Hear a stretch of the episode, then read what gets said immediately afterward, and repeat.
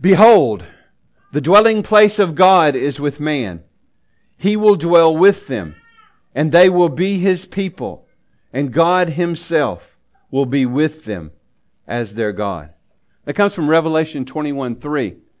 And it is setting out God's purpose from the beginning. And you see it flowing from early in the first five books of the Bible all the way through the scriptures that it is God's purpose to dwell with his people, to live with his people in open and close communion, in close relationship, nothing hindering that. So we see pictures of that as we go through the, the, the scriptures.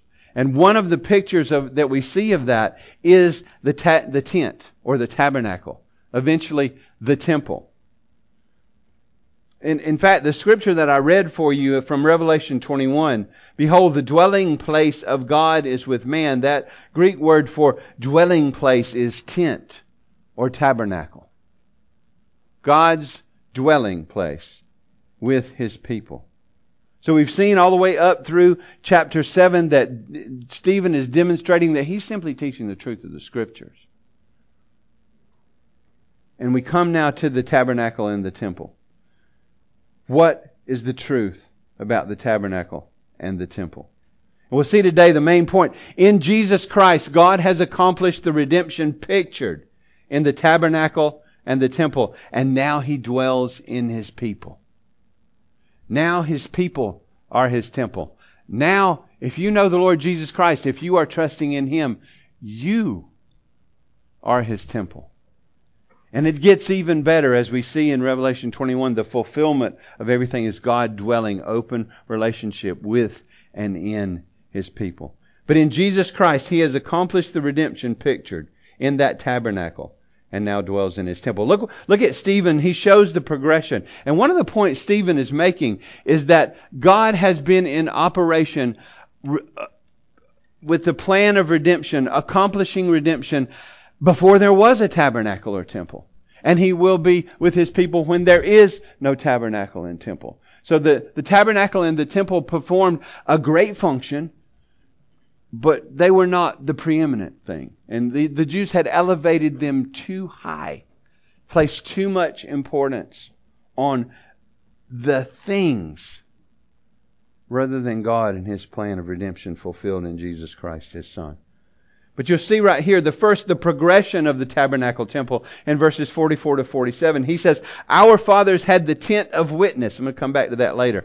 In the wilderness just as he who spoke to Moses directed him to make it according to the pattern that he had seen. So the design for the tabernacle was not something that Moses came up with or the Israelites came up with. It was what God told him to do. And if you go read the Old Testament, if you go read the, the, the first five books of the Bible, you will see very detailed instructions on how everything was to be made according to the pattern given shadows, pictures of heavenly realities, of things that will be fulfilled later. But Moses was given the exact pattern, so he, he, the people simply did as God told them in the construction of the tabernacle. And later the temple. The temple is just a brick and mortar tabernacle. It's a one put in a permanent, permanent place, no longer moving around because the people are no longer moving around but it was constructed according to the pattern that he had seen on the mountain. When Moses was on the mountain with God, Mount Sinai, there 40 days, 40 nights, fasting, people had given up, you know, all of these things that Stephen had, had gone over already. But God gave him the design. And notice the, again, we see the compression of history there. There's a lot that happens. If you go read the story in the, in the first five books of the Bible, you, you will see that there's a lot of history crunched into simply a paragraph here. But he says, Our fathers were given the pattern through Moses, and they did exactly according to the pattern. And then it says in verse 45, it was a portable dwelling of God. Our fathers in turn brought it in with Joshua when they dispossessed the nations that God drove out before our fathers. And so it was until the days of David. It was a portable dwelling. God was dwelling with his people. You could see a picture of what he was going to accomplish in the plan of redemption. And if you go back, if you have a good study Bible, it'll show you a picture with the tabernacle in the middle and all the tribes around it and the priests ministering inside and, and representing the, the people. But it was God with his people, watching over them, guiding and leading them, protecting them. Pillar of cloud by day, pillar of fire by night. I mean, what an awesome thing.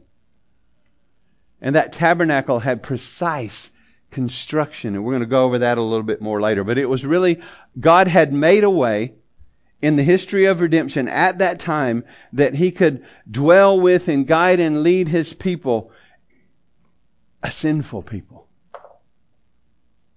And the tabernacle teaches us that and the separation that sin causes. But it was a portable dwelling of God where he traveled with his people and was faithful, faithfully caring for his people. It says, So it was until the days of David. And this is when it, shortly after David, it becomes a permanent structure. It says, So it was until the days of David who found favor in the sight of God and asked to find a dwelling place for the God of Jacob. So David desired to build a temple. He's talking about how grand his house is, and God lives in a tent. And so he desires to build a, a temple, a grand place for God's worship and service. It was a good desire, but since he was a warrior and a man of blood, God chose that his son would actually be the one to build the temple. So Solomon, it says, it becomes a permanent structure. And he's quickly getting to where they are at that time. But it says in verse 47, it says, But it was Solomon who built a house for him. So the pattern was given to Moses. The tabernacle was constructed. It was carried around with Israel through all of their travels and torn down and set up exactly according to, to God's commands. And, and God was with his people. Uh, but it wasn't the final manifestation of his plan. He was not going to remain in that situation, nor were his people. Look at, look again, uh, that was the progression, and I know that's quick. Uh, but this is the insufficiency. The tabernacle and the temple were insufficient. And that's from the lips of God. And he says in, in verse 48, Yet the Most High does not dwell in houses made by hands. Made by men. Made by creatures. Why? why? He cannot dwell. He cannot, in other words, the point is he cannot be contained by anything we would build. I mean, if heaven is his throne and the earth is his footstool, what are we going to build that's going to contain? Obviously, the answer is nothing. He quotes from Isaiah 66, 1 and 2 here when he says, Heaven is my throne and the earth is my footstool, the place of my reign. Right? Not that he doesn't reign in the rest of the universe. But, uh, what kind of house will you build for me, says the Lord, and what is the place of my rest? Did not my hands make all these things? First, he doesn't, he cannot dwell in houses made by hands. Even Solomon, when he was dedicating the temple that he had built, said the very same thing in his prayer. In 1 Kings 8:27 he said, "But will God indeed dwell on earth? Behold, heaven and the highest heaven cannot contain you. How much less this house that I have built?" So he knew what it was. He saw it as a house of prayer, as a house of worship. Solomon certainly had his struggles, and you, and you can read about that. But he was confessing before God in the prayer, I know this house does not contain you. It cannot contain you. The highest of heavens cannot contain you. God is, we know, in His general presence, God is omnip- He's omnipotent, He's omniscient, and He's omnipresent. He is everywhere in and outside of creation in the fullness of his being. Transcendent and immanent. This house I'm building cannot contain you.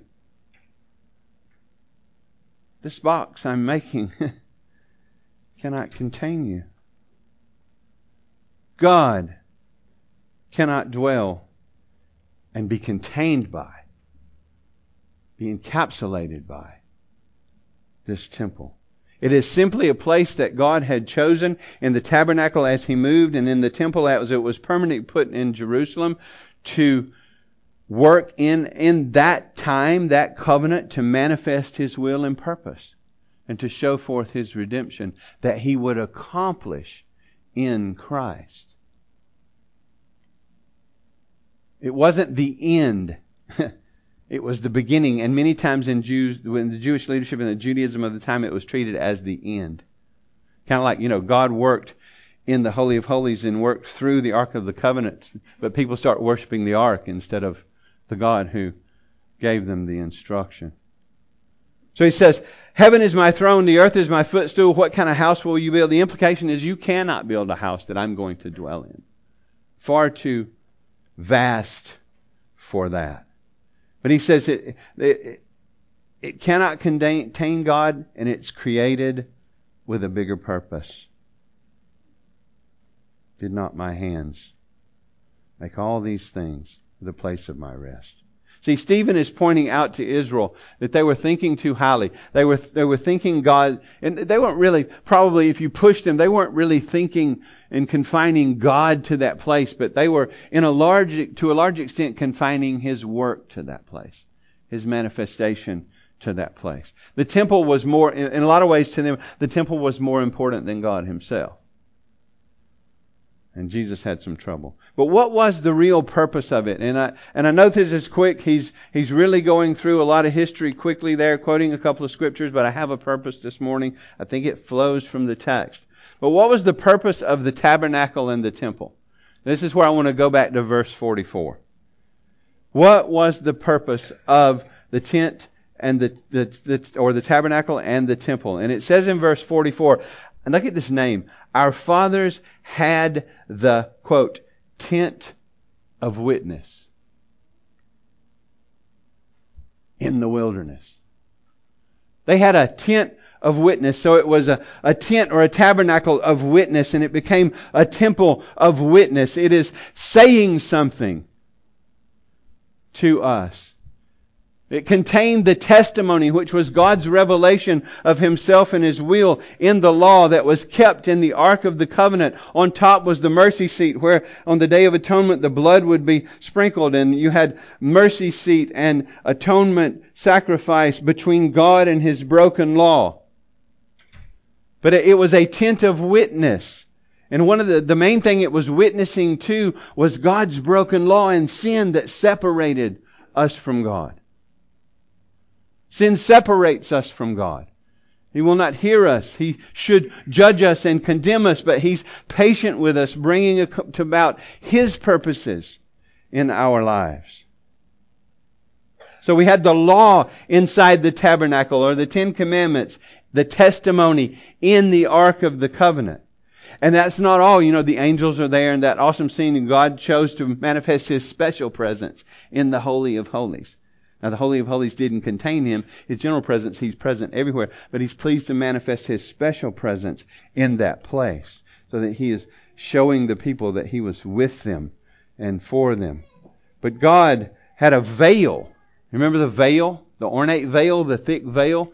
What is the veil witness? And it's exactly what I've been saying that sin separates us from God. Even the priests couldn't go in. And even the high priest could only go behind the veil one time a year, and that not without sacrifice. We know picturing Jesus, our, our true high priest. What about the altar that was outside? If you go to the tabernacle and you, you come through the door, the first thing you would see was this big brazen burning altar. Sin deserves judgment. Sin deserves judgment. In order to even enter into the complex, you come through the sacrifice. So what the tabernacle and the temple was, was a witness to God's presence with His people and a witness to His solution on our biggest problem.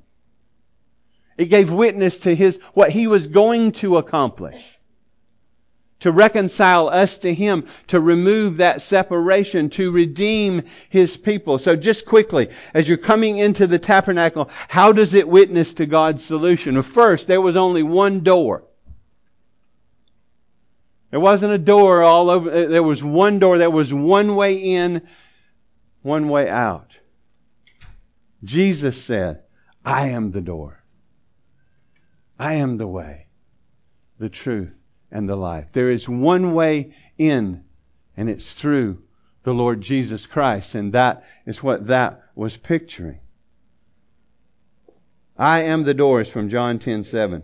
How about the altar? The first thing you encounter is the altar where the sacrifices are burned.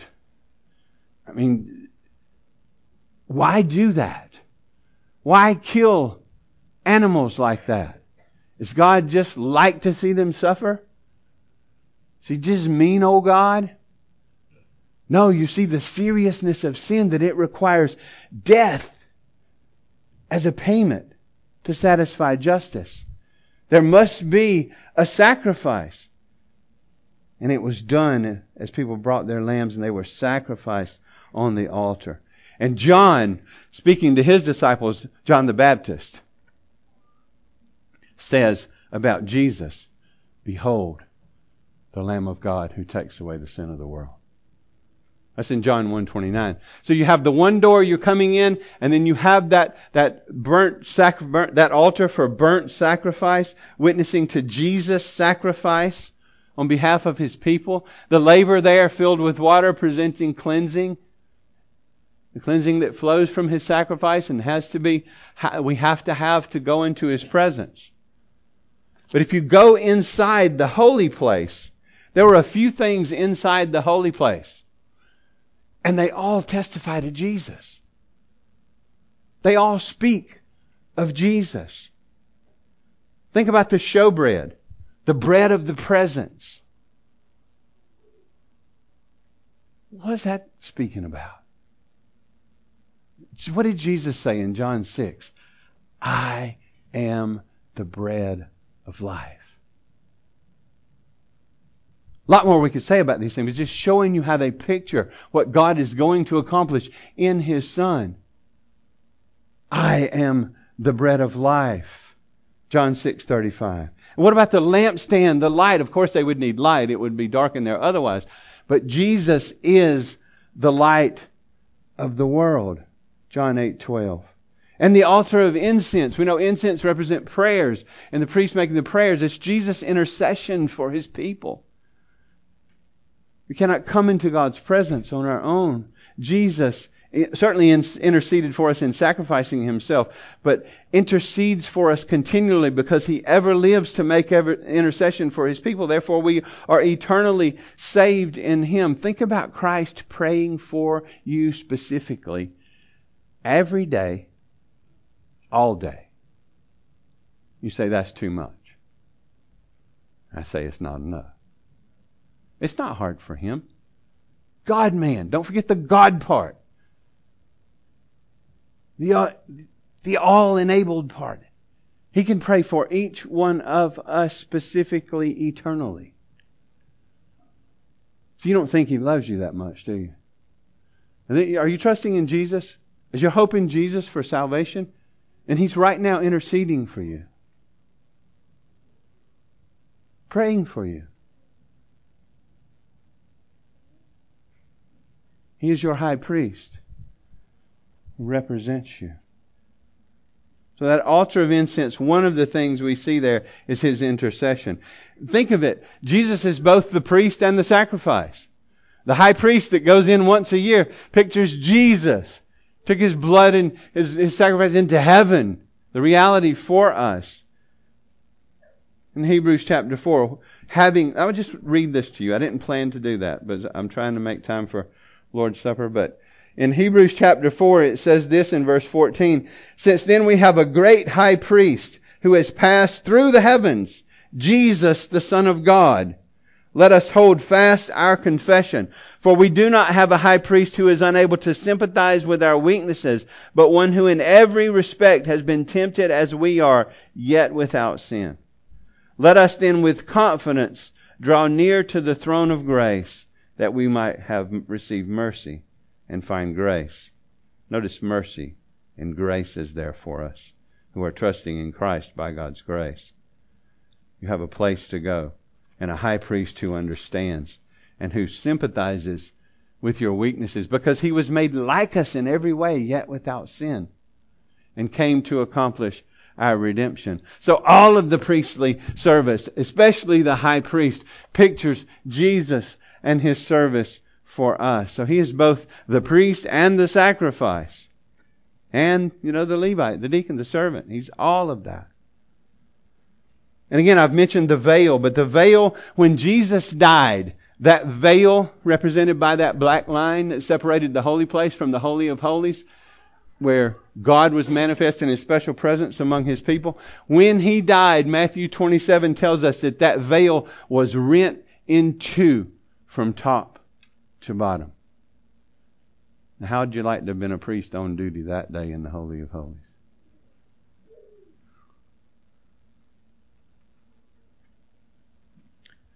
What does that symbolize? The way is open. The debt has been paid. Sin has been answered. No more separation. The way into His presence through Jesus and the veil representing His torn and broken flesh has been opened. So you can see, I mean, the, the tabernacle is all about Christ. First and primarily, it's all about God and His plan of redemption. It's all about what He would accomplish in Christ to accomplish His goal of being with His people. The mercy seat, which was on top of the ark, which contained the broken law, right? It's where his blood was, was blood of the sacrifices were applied. The true mercy seat in heaven is where Christ's blood was applied. So you enter into God's presence through the only door that is Jesus through the only sacrifice that is Jesus, being cleansed into His presence. You walk in His light, in His intercession, through the veil of His flesh. Sin is removed. You are opened up into fellowship, communion with God in Christ. The tabernacle pictured God's presence with his people through the redemption accomplished by Christ, his only son. John 1:14 uses the word. It says, "And the word became flesh and dwelt among us." That word for dwelt is tented or tabernacled. You can see how John is interpreting the temple and seeing it all fulfilled in Christ who came to tabernacle among us to accomplish our redemption.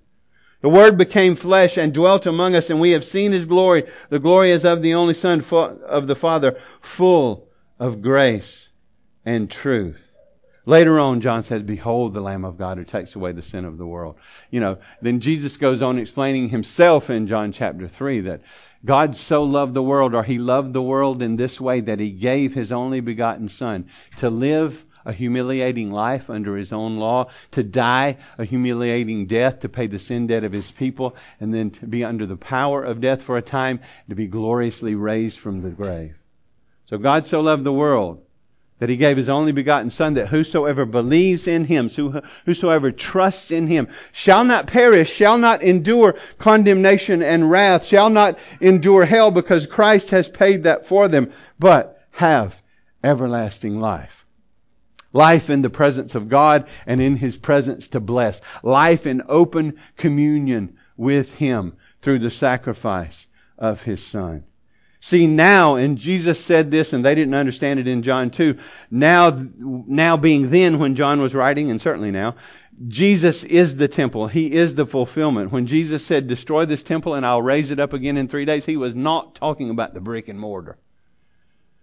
He was talking about His own body that would be sacrificed for his people. He was God with his people at that point. What was one of his names in Isaiah? Emmanuel. God with us. Pictured in the temple, tabernacle and temple, fulfilled in Jesus who came to accomplish redemption. And then guess what? It gets better than that. And really, this is what I want you to think of and take away with you this morning as we're sort of seeing what Stephen has said right before his martyrdom. We'll see that next week. Jesus is the temple and in him you are the temple of God. We don't think about this enough. You are the temple in him. Look at this, 1 Corinthians 3.16. Now the you here is plural. Okay? We individualize everything, but this is you, the church. Do you not know that you are God's temple stop. See the fulfillment in Christ? There's no more need for a brick and mortar temple. The true temple has come and has accomplished redemption and has brought us to Himself. So in trusting in Him, we're in union with Him. He and us, us and Him, and now we are the temple. 1 Corinthians 6, 19 to 20. Paul is driving this point home. You know, Corinth had a lot of problems, but so do we all. 1 Corinthians 6, 19 and 20. Or do you not know that your body is a temple of the Holy Spirit within you, whom you have for God? You are not your own. Listen, Christian, if you are trusting in Jesus, you are no longer your own, you are His. See, we want to have Him as Savior and still call our own shots, and that's not biblical salvation. You are not your own, for you were bought with a price. Oh, what a price. We, glance, we glaze right over there. Oh, what a price was paid for us. The Son of God, living in humility to provide a righteousness we don't have, dying in disgrace, paying for justice that we deserve to pay. He took our condemnation and rising from the grave. You were bought with the price, which is Jesus, which was pictured in the tabernacle temple. So glorify God in your body. Again, they didn't get it, so he kept saying it. 2 Corinthians 6, 16. What agreement has the temple of God with idols? For we are the temple of the living God as God has said. And now you see this enduring covenant promise that we saw in Revelation, we see in Leviticus and forward and all through Scripture. I will make my dwelling among them and walk among them. I will be their God and they shall be my people. We are the temple of the living God. What does that mean? He now, through Christ and His sacrifice, His atonement, dwells in us. So, in some sense, the tabernacle is a picture of his church, but primarily Christ and flowing out from that. We are the temple of the living God. You are the temple of the living God. If you are trusting in Christ, God lives in you. Don't belittle the salvation that you have, the relationship that you have. He's not just cleaned you up a little bit, He's come to dwell in you. And He's changing you into the image of His Son. And much of that happens through difficulty. That's not how we want it to happen, but but we are His temple. Look in Ephesians 2. And it, listen, I'll just put this out there. I don't know where you are theologically, but I do not know how you can read Ephesians 2 and come out with a distinction between Israel and the church. Read it. If you need help with it, I'll help you. That's not this sermon. Cindy, you were right. She said, You're going to fall over that podium.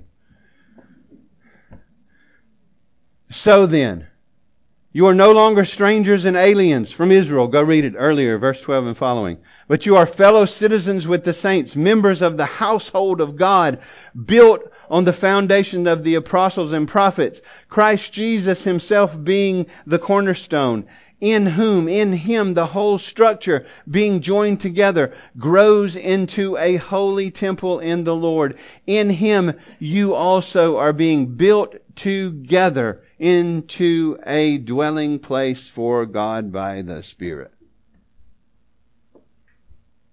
The illustration of the stones put together to make the temple where God dwelt.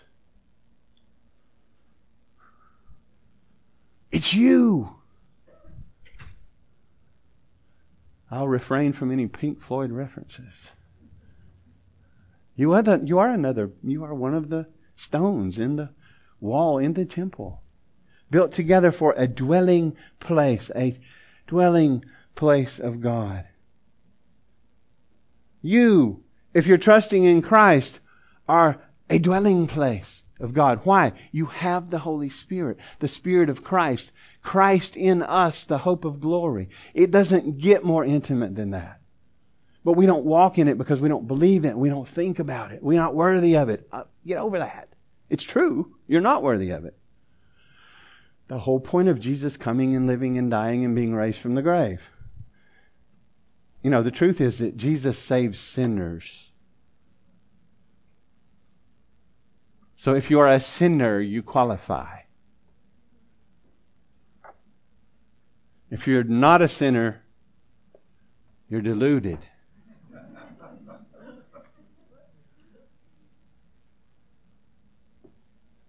Gives me hope. So see, Stephen is demonstrating to them he's not preaching blasphemy about Moses nor about the temple, which God did destroy. Why? Because its purpose was finished. It is finished. There's no more need for a brick and mortar temple because it's been fulfilled in Jesus. And God's not finished with the Jewish people either. There's coming a great ingathering, I believe. Read Romans 11. But so many people seem to be hoping for a revival of the Old Testament worship and thinking that that somehow fulfills God's plans. Uh uh-uh. uh Look to Jesus, not that. New covenant realities. Christ is king. Sin answered. It is finished. I know I went down a rabbit trail. But it had a purpose and it's been fulfilled.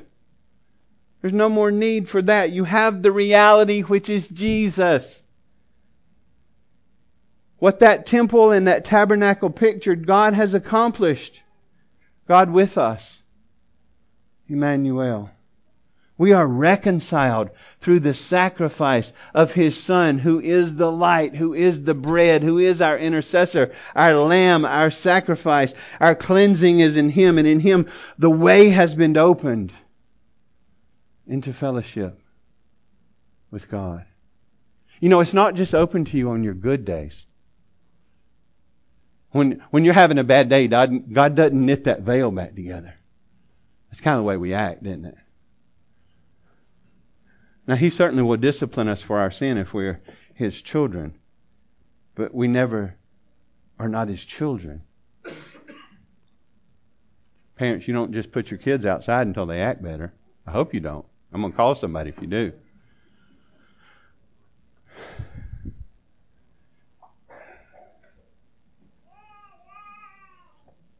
Listen, let me ask you are you the dwelling place of God? Is God living in you through His Spirit?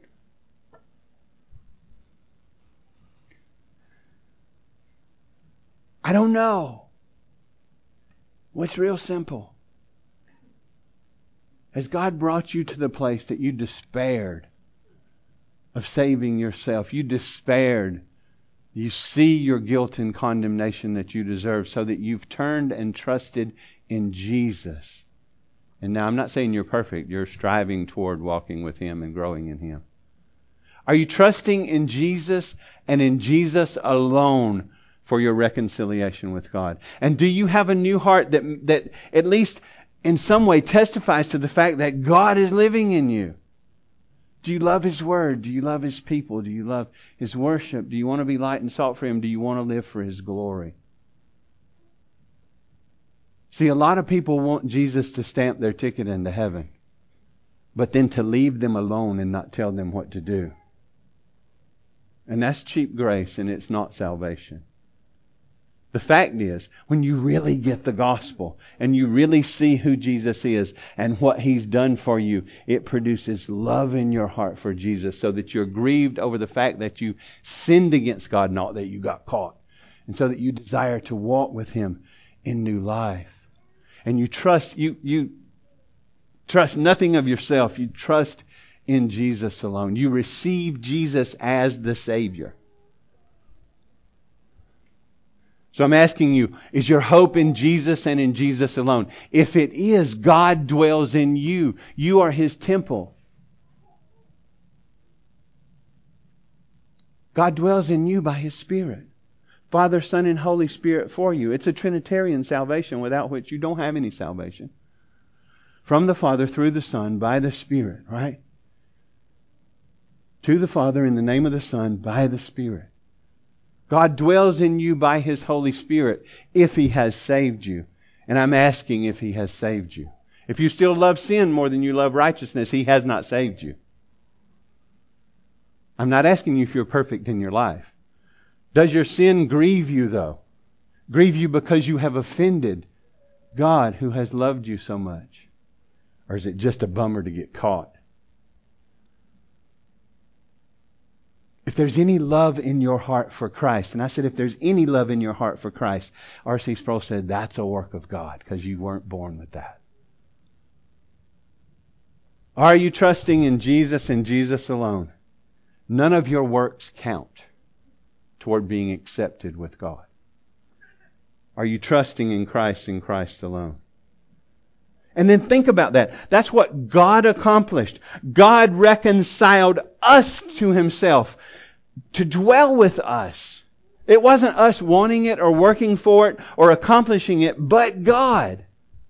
Because of His great love. Even when we were dead in our trespasses and sin, made us alive together in Christ. By grace are you saved. Through faith.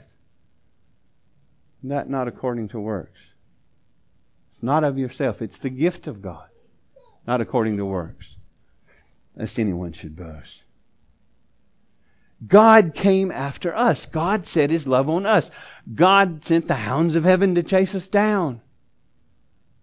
Through the gospel. How does he do that? The gospel is preached. Everyone hears it. The offer is open to all. Come to Christ and be saved. And in the midst of that offer, he's at work by his Spirit in the effectual call, actually granting life and calling his children to himself.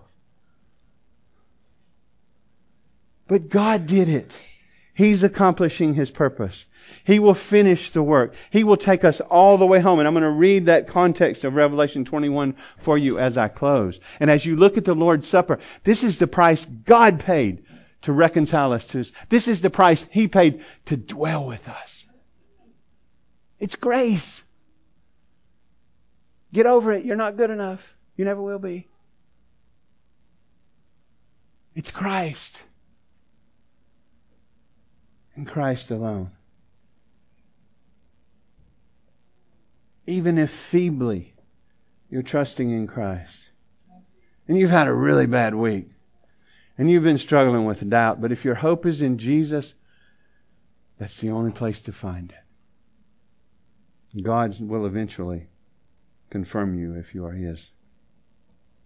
But let me read this. This is what God was accomplishing. This is what pictured in the Old Covenant and all of the sacrifices and prophecies and pictures. Everything's picturing Jesus. And this is what we see in Revelation 21. Look, look at this, and I'll close with this. But remember, if you're trusting in Jesus, you are God's dwelling place. Revelation 21, 3 and 4 says this, And I heard a loud voice from the throne saying, look at this, See the, the promise fulfilled? Behold, the dwelling place of God is with man. And he will dwell with them, and they will be his people, and God himself will be with them as their God. He will wipe away every tear from their eyes. Then, and death shall be no more. Then, neither shall there be mourning, nor crying, nor pain any more, for the former things have passed away. The new has come. The gospel fully applied. New heavens, new earth forever with this God. You are the dwelling place of God in Christ Jesus. Let's pray. Lord, we struggle to even think about this on a daily basis. We're so distracted with our wants and our wishes and our our troubles and our our sometimes our grumbling. Um, our lack of attention, being lured away by worldly things, we lose sight of the gospel and the grace of God that is ours in Christ. We lose sight that you have reconciled us to yourself through the death of your Son. We lose sight of the fact that we now in Christ are your dwelling place by your Spirit. Help us to walk in that intimate relationship that is ours in Christ. To be constantly in an attitude of awe because of your grace to us, because we know how little, how much we don't deserve this. And to walk in fellowship with you in a in an attitude of prayer and gratitude, Lord. To walk in fellowship with you and seek to live a life that glorifies you because of the joy we have in Christ in the grace of God. Lord, empower us by our spirit, by your spirit to continually fix our eyes on you, to daily believe the good news of the gospel that Christ has died for us according to the scriptures, that he was buried and that he was raised the third day and that we are saved by Christ as a free gift. The wages of sin is death, but the free gift of God is eternal life in Christ Jesus our Lord. Romans 6:23. Help us to believe that we now, because of your grace, living in the new covenant, seeing redemption has been accomplished and is being applied, that you dwell in us. Lord, help us to believe it, to rest in it, to rejoice in it, to delight in you, to trust you, to rejoice in you, in our beloved Savior, the Lord Jesus Christ. For it's in Jesus' name we pray. Amen.